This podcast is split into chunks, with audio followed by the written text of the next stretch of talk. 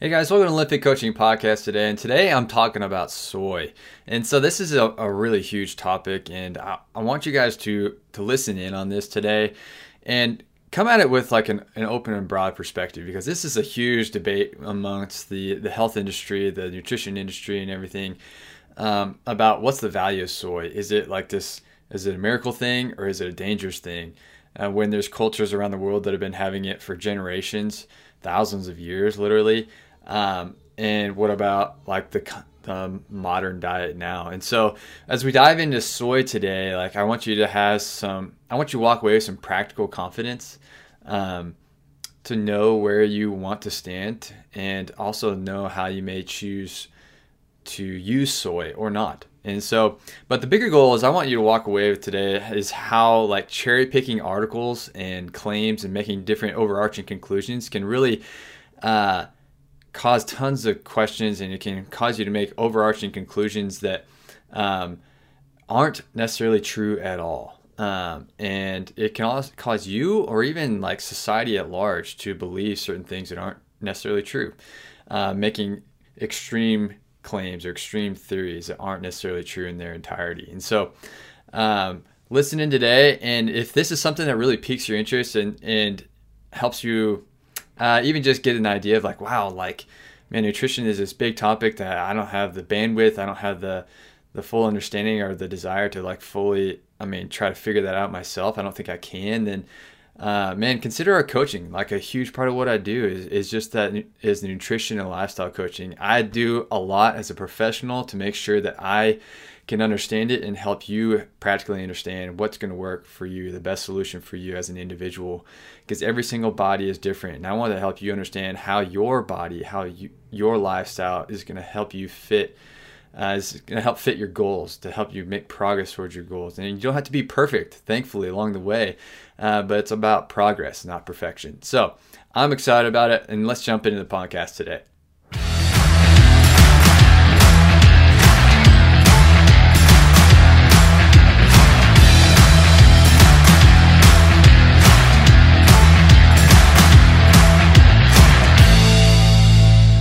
All right, so many people in the in the Western world, especially, are really kind of like afraid of soy because there's like this big rumor, uh, or the big, big kind of a belief actually that soy uh, will increase your estrogen levels, and that can be uh, not so good for both men and women. It can really mess with uh, the way our their bodies work. But is that actually true? Um, like, are we walking around with tons of estrogen in our system? Is that really messing up men if they have any soy at all? Um, or what about other cultures in the world? There's other cultures in the world that have soy part of their regular diet every single day. They use different uh, products like tofu or tempeh or the soybean itself or soybean oil. Um, is it actually harmful at all? Um, and but are or are we walking around with just like tons of estrogen dumped in our system if we have been consuming soy? So let's learn about soy today. So first, the question we want to address is where does soy come from? Well, it comes from the soybean. Um, and soybeans are often like a really mass produced crop. It's um, 90% of soybean crops in America are um, GMOs, means gen- genetically modified. Um, and I mean, they're mass produced, and the large, largest amount of them are actually used in agricultural products or other biofuels and things like that. So it's actually a really essential um, agricultural product. But um, soy, the soybean originates from East Asia um, around 10,000 ish years ago, is when it was first cultivated. North America and Europe didn't cultivate it until the 17th and 18th centuries. And because of its prominence, it's been the focus of numerous studies. Uh, there's tons of stuff out there, uh, but I'm bringing to you the most most recent stuff today. Not going back into the old stuff. I'm trying to stay the most current literature reviews and everything, so that you guys can have confidence moving forward today. Um, and you have to be careful when you read research on this because many of the research studies can be biased um, because they're funded by the soy industry itself. It's a huge industry. Um, that doesn't disqualify all the research necessarily, but it does make you have to be mindful as you read about it. But so, what is soy used for? Um, well, there's some minimally processed soy products such as um, tofu, tempeh, miso, soy sauce, or soy milk. Um, these are used more in like Asian countries, and they only account for around 10% of total soy consumption worldwide. So relatively low. Uh, the Western countries also use soy widely in imitation meats or vegan products uh, to try to increase the protein. Um, and so industrial production is huge, huge, huge thing. It says 90% of soybeans um, that are used is uh, 90% of soybeans are grown and are processed into soybean meal or soybean oil. About 90% of the soybeans grown are genetically modified, like I mentioned before. Nearly all the soybean meal that is used uh, that is produced is used in livestock feed as a plant source of protein. Um, it's normally just in the uh, poultry and swine industries, actually. A minority of the soy meal is further processed to make soy flours or soy protein isolates or concentrates. And soybean oil is used widely in biofuels, in paints, in plastics, um, and in pharmaceuticals. So it's actually a really essential agricultural product for many of the things that we use and consume day to day, even stuff that we don't eat. Uh, but soybean oil accounts for about 8% of all the calories that Americans consume, mostly in like really processed foods. Um, so it's a cheap oil because it's so massively produced and it's resistant to high heat. It's it's higher in polyunsaturated fatty acids. It has some, uh, has a decent omega six to omega three profile. Uh, I can talk more about that later. But um, it's an industrial oil along with corn, cottonseed, safflower, sunflower, and canola oil, and they're all processed enough that they can actually become pro-inflammatory if consumed in high amounts. And so, soybean oil is one of those mass-produced, um, manufactured oils that is something that I, I, personally, as a nutrition coach, don't necessarily recommend having in large amounts. Um, so, and just like with any other processed food, you don't want to have a ton of it. So, but why is it's so valued for its protein. So soy, the soybean, is actually uniquely high in protein and fat content and compared when you compare it to other legumes. And so the ratio of omega 3 to omega 6 um, probably hmm. and so the ratio of omega 3 to omega 6 in soybeans is about 1 to 7, which is actually pretty good. if you compare that to other oils like sunflower or peanut oil, it's around 1 to 100 plus um, omega 3 to omega 6. And why is that ratio important? Because, well, omega 3 fatty acids are, you know, it's traditionally like you might hear that when related to fish oil. This is an anti inflammatory, which means it helps decrease inflammation. Whereas omega 6 is also an essential fatty acid, but if you consume it in too high of amounts or way out of proportion compared to omega 3s, it can become pro inflammatory, which means it can increase your inflammation, whether that's like systemic inflammation, um, your body's just not functioning as well as it could be, joint inflammation, things like that. So um, that's why the omega 3 omega 6 ratio matters. And so the soybean actually has a little bit better ratio there, which is interesting. Soybeans contain a, uh, a mix of slow di- digesting carbohydrates, including fiber and other starches. And that may be good for, you know, promoting um, good bacteria in your gut. And it also slows down your digestion. It just helps your digestion function better. Uh, so it could be a really beneficial thing um, unless you have like an intolerance to soy or um, but if it's considered GI friendly for you, it could be really good for you. So what's the catch? If soy seems so good because of its protein value, it has a good omega 3, omega 6 value, um, it's widely available because it's produced so massively, um, then is there something wrong with it? Like, what is it? So, well, let's dig a little deeper into that. Like, if it's so good, why are some people afraid of it? Um, the catch is soy does contain anti nutrients. Um, and these are things that all plants have in them. This is why you have to cook different plants differently. Like some you can eat raw, some you really have to cook them. Um, and so, like these anti nutrients, they impair digestion and absorption of that valuable protein and the micronutrients that are there in that soybean. Um, and so, but how do you get rid of those anti-nutrients? How can you lower those? Well, it's pretty easy. Basically, if you soak them, um, even if you soak it with uh, a little bit of baking soda, if you dehull it, which means it's like the outer husk of it. So if you soak it and you cook it, or there's going to be like this outer husk that you can peel off. It's going to usually have to be by hand. Um, then it you're removing a ton of those anti-nutrients. If you ferment it, um, such as in like tempeh, then it's going to release a lot of those. Um, it's going to make those other minerals a lot more accessible in that.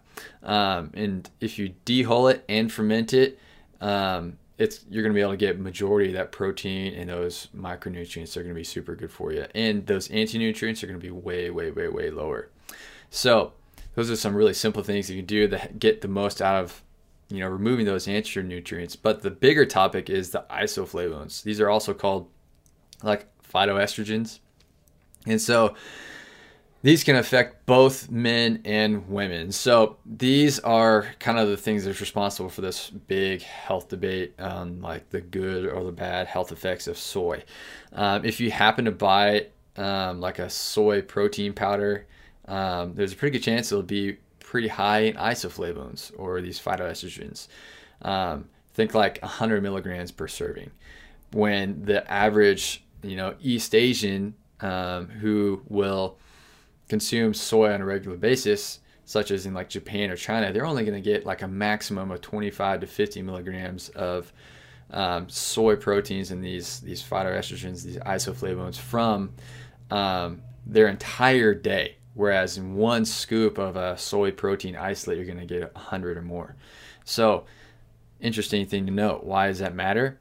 Well, there's a debate or a rumor uh, going around that there's that these phytoestrogens can hinder men's testosterone, which would thus kind of raise their estrogen and even affect the natural effects of estrogen in women by blocking those receptors for that. Is but is that true? Well, let's dig into the research a little bit. Um, what is true? Is this a superfood that everyone should eat, or a, a poison that will, re- will really hinder the way your body is supposed to function? Um, why is it so polarizing? Um, so let's dig in to see like what is the truth about uh, soy here. So let's address some of the major topics in the debate. Thyroid activity. The claim is soy negatively affects thyroid hormone function, resulting in hypothyroidism. Uh, well, there's been a lot of animal studies on this. They showed some significant results um, that um, it can pot- potentially affect thyroid issues. But in human studies, there there hasn't been enough evidence of that. In fact, no human study till date has directly investigated the effects of soy consumption on thyroid status. And so they have seen some evidence in human trials that if you already have um, hypothyroidism, then a high soy intake will not help that. Um, but aside from that, there hasn't been any direct research. Does that mean that it doesn't? Absolutely not. No, not necessarily because there hasn't been enough human trials. Um, but let's get into the next one. Soy may affect heart disease risk. The claim is soy lowers heart disease risk. The verdict? Well, maybe. Um, there hasn't been any long term interventions that have assessed the effects of soy consumption uh, or isoflavone supplementation on heart disease outcomes. And so there's not enough data to make full conclusions on this yet, but eating soy may be a piece of helping to lower your LDL cholesterol, which is kind of like if that's too high, then that's a that's correlated to a higher risk of cardiovascular disease. Um, it also could help be a piece of uh, lowering the blood pre- your blood pressure if you have high blood pressure. Um, but that could be because of the fiber in it. It could be the isoflavones, you know, in soy, uh, but there's not enough uh, evidence to know that like it's soy alone helps lower the disease risk. You don't know if it could have been other lifestyle related things in a long term trial that could have helped decrease those things as well. But let's get into the bigger debate about like the hormonal health for men and women. So with men, um, the health of their testosterone. Is that a big deal? Like, should we be worried about? The claim is consuming too much soy makes men less manly. uh, so this this is one of the most common concerns. So, like in theory, these isoflavones or these phytoestrogens will bind to the same receptors that a man's testosterone is supposed to. And so that means that the testosterone is not going to have the effect it should. You feel less manly. You might even develop some female characteristics. It's sort of the fear. Uh, you may not put on muscle. You may have uh, other hormonal issues related to lack of testosterone working in your body. And so, is that actually true? Is that actually going to increase your estrogen levels as a man?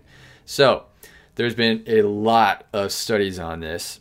Um, and they've even had studies um, with like absurd amounts of soy products consumed. And so, uh, but overall, like there's one there's one study that had like a 12 week resistance training program where one group was a control group. They just ate normally. One group had whey protein, which is a, a dairy byproduct.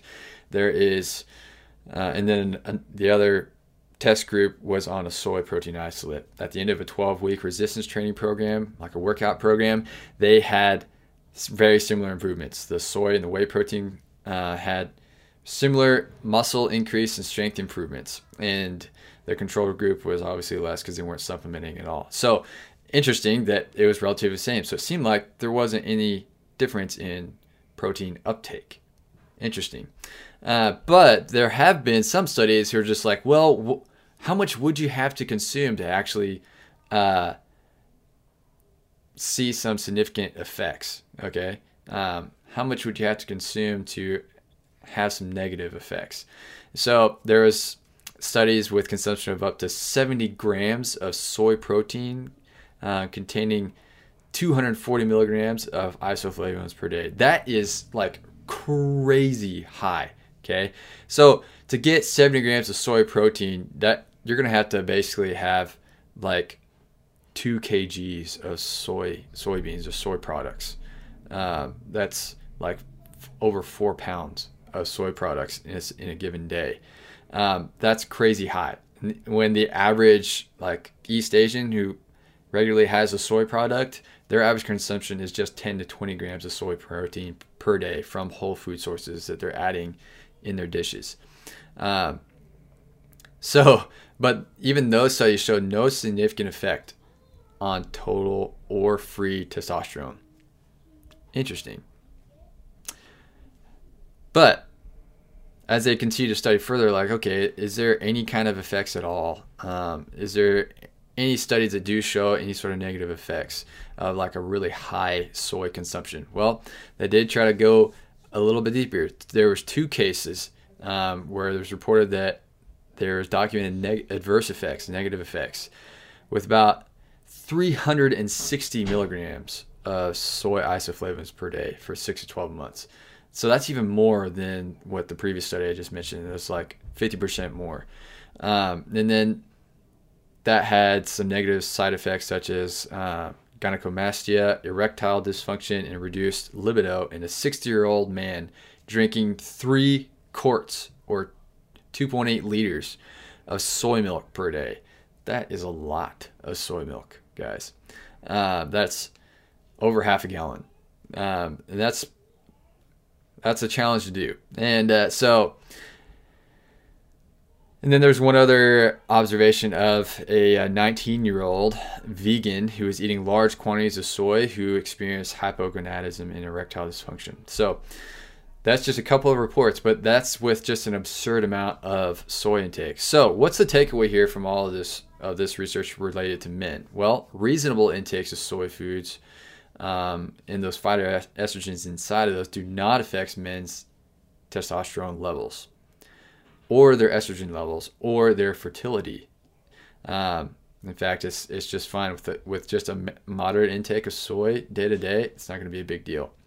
Men who are at risk of developing prostate cancer, this is interesting. They might actually, uh, by consuming some soy regularly, could actually help reduce their risk of prostate cancer by eating soy foods. There's some research that is correlating um, a soy, regular soy intake with those isoflavones can actually help with reducing prostate cancer risk.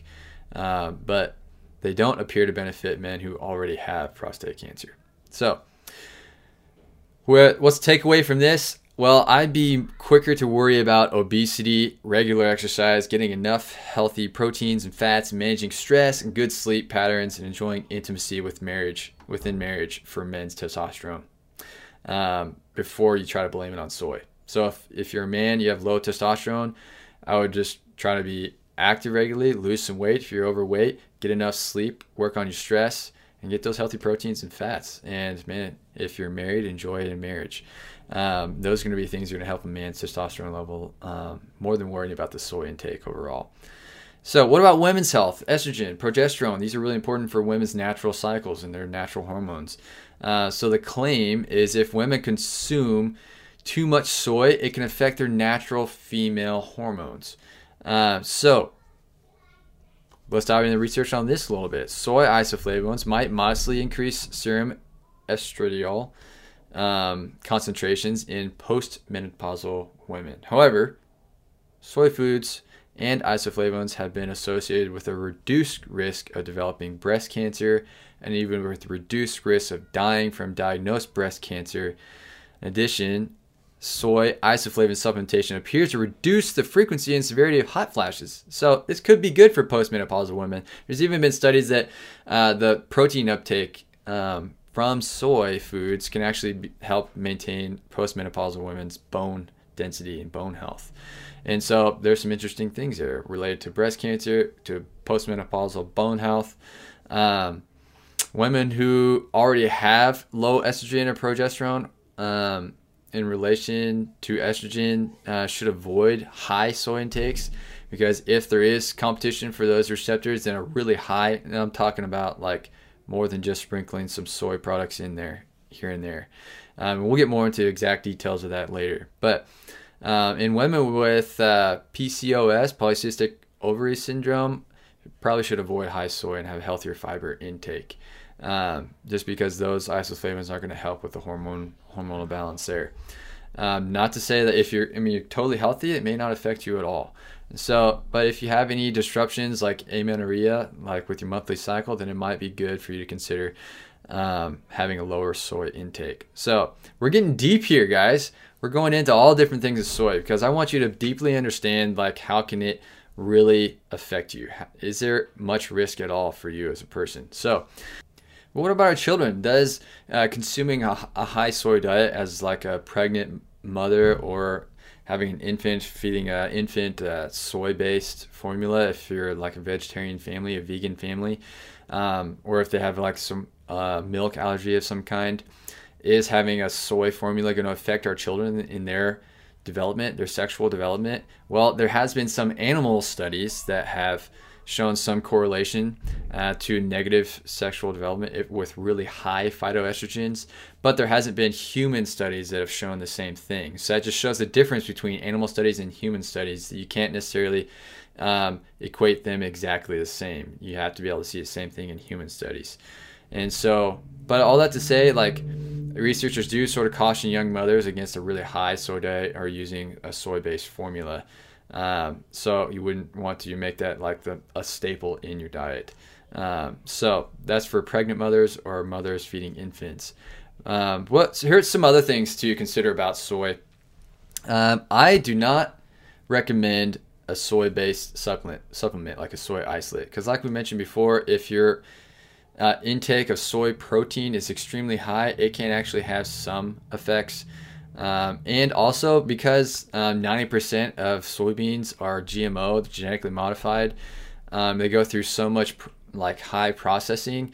Um, I really try to help people get whole foods that are minimally processed. And so I'm never going to recommend something that's as highly processed as a soy isolate um, for my clients. And so if a really, really high intake of phytoestrogens and soy protein can somewhat has a possibility of inhibiting um, our hormone receptors, then we, uh, for both men and women, then let's not take that soy isolate. Uh, soy milk is different than a soy isolate. A soy isolate is a powder that you put in and make a shake or something out of it. Um, Also, another thing to consider is soy is a common allergenic food. If you eat soy, any kind of soy product, and it gives you lots of gas, it get you fit, have like uh, allergy-like symptoms after eating it within a few hours. Um, you have any kind of rashes um, or um, any kind of gut irritation, then you might have an intolerance towards soy. And so try removing it for one to three weeks and see if you have all those symptoms clear up. You might have an intolerance to soy. Um, it's a it's a common food to have some type of intolerance to. Um, and soy is also in a lot of the highly processed things that we eat. Um, so one, like try to remove as many of those processed things um, as you can from your diet. Um, and but also just get used to reading a food label. If you're gonna if you're buying something and it's in a box, you know, look at the food label. Is there any kind of soy or soybean oil or soy lecithin in that? If there's any kind of soy product, then you know, consider not having that product on your shelf or in your pantry. Um, so you may st- still find soybean oil in seemingly healthy products as well.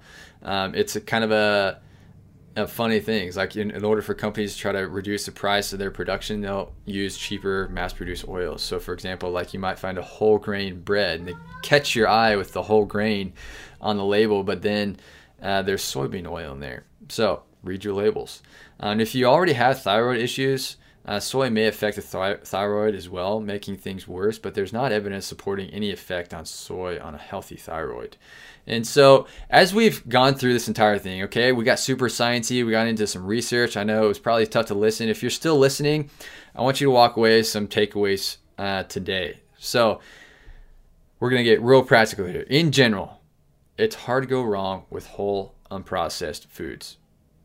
Problems typically occur with processed food in all forms, including soy. It's not just soy, it's all, all types of processed food. So if you're going to have soy, the least processed kind or fermented form, such as uh, whole soy, soybeans, soy milks, tofu, tempeh, miso, um, are better options. So in those, you're not going to have like a huge plate of any of those. It's going to be just a piece of your food. Um, it's going to be mixed in with the whole thing rather than being the primary space on your plate. So it's never going to never going to be too much. Um, the manufacturing process remove dietary fiber, carbohydrates, fats, vitamins, minerals, and hundreds of other helpful plant chemicals. So leaving behind almost pure soy protein. So I would rather you have the whole thing rather than getting the super processed thing. The other practical that it's that we can walk away with today is it seems best to avoid having a soy isolate. Having whole food is always better. Um, and so, but how much of that like whole whole soy product is better? Uh, well, one cup of soy milk, um, no more than two to three times a day, is plenty. Or four ounces of tofu, tempeh, soybeans is going to be one serving for you. Having that uh, no more than three servings a day is going to be a healthy, moderate dose of soy. We can get the benefits of soy without having any sort of negatives at all, as long as it's a good uh, GI food for you. So, if you're postmenopausal, soy may be a good thing to sort of mix into your diet, as it can help with um, your breast cancer risk, with your bone health, and for men, uh, it can help lower your prostate cancer risk and your LDL and your um, cardiovascular disease risk. So, interesting. As we get older, it might be worth having some soy in our diet. Um, but I don't think soy is anything special in, ter- in terms of disease prevention or like special protein or anything. It's just part of this entire um, access of food that we have. You know, in the modern world, we have so much access to different types of foods. And so I wanted to empower you with knowledge today. Um, and I don't think it's extremely harmful in your quest for optimal health to have soy. Um, it's not extremely harmful in your quest for better body composition or performance. In fact, some individuals may do super well with soy mixed into their diet on a regular basis.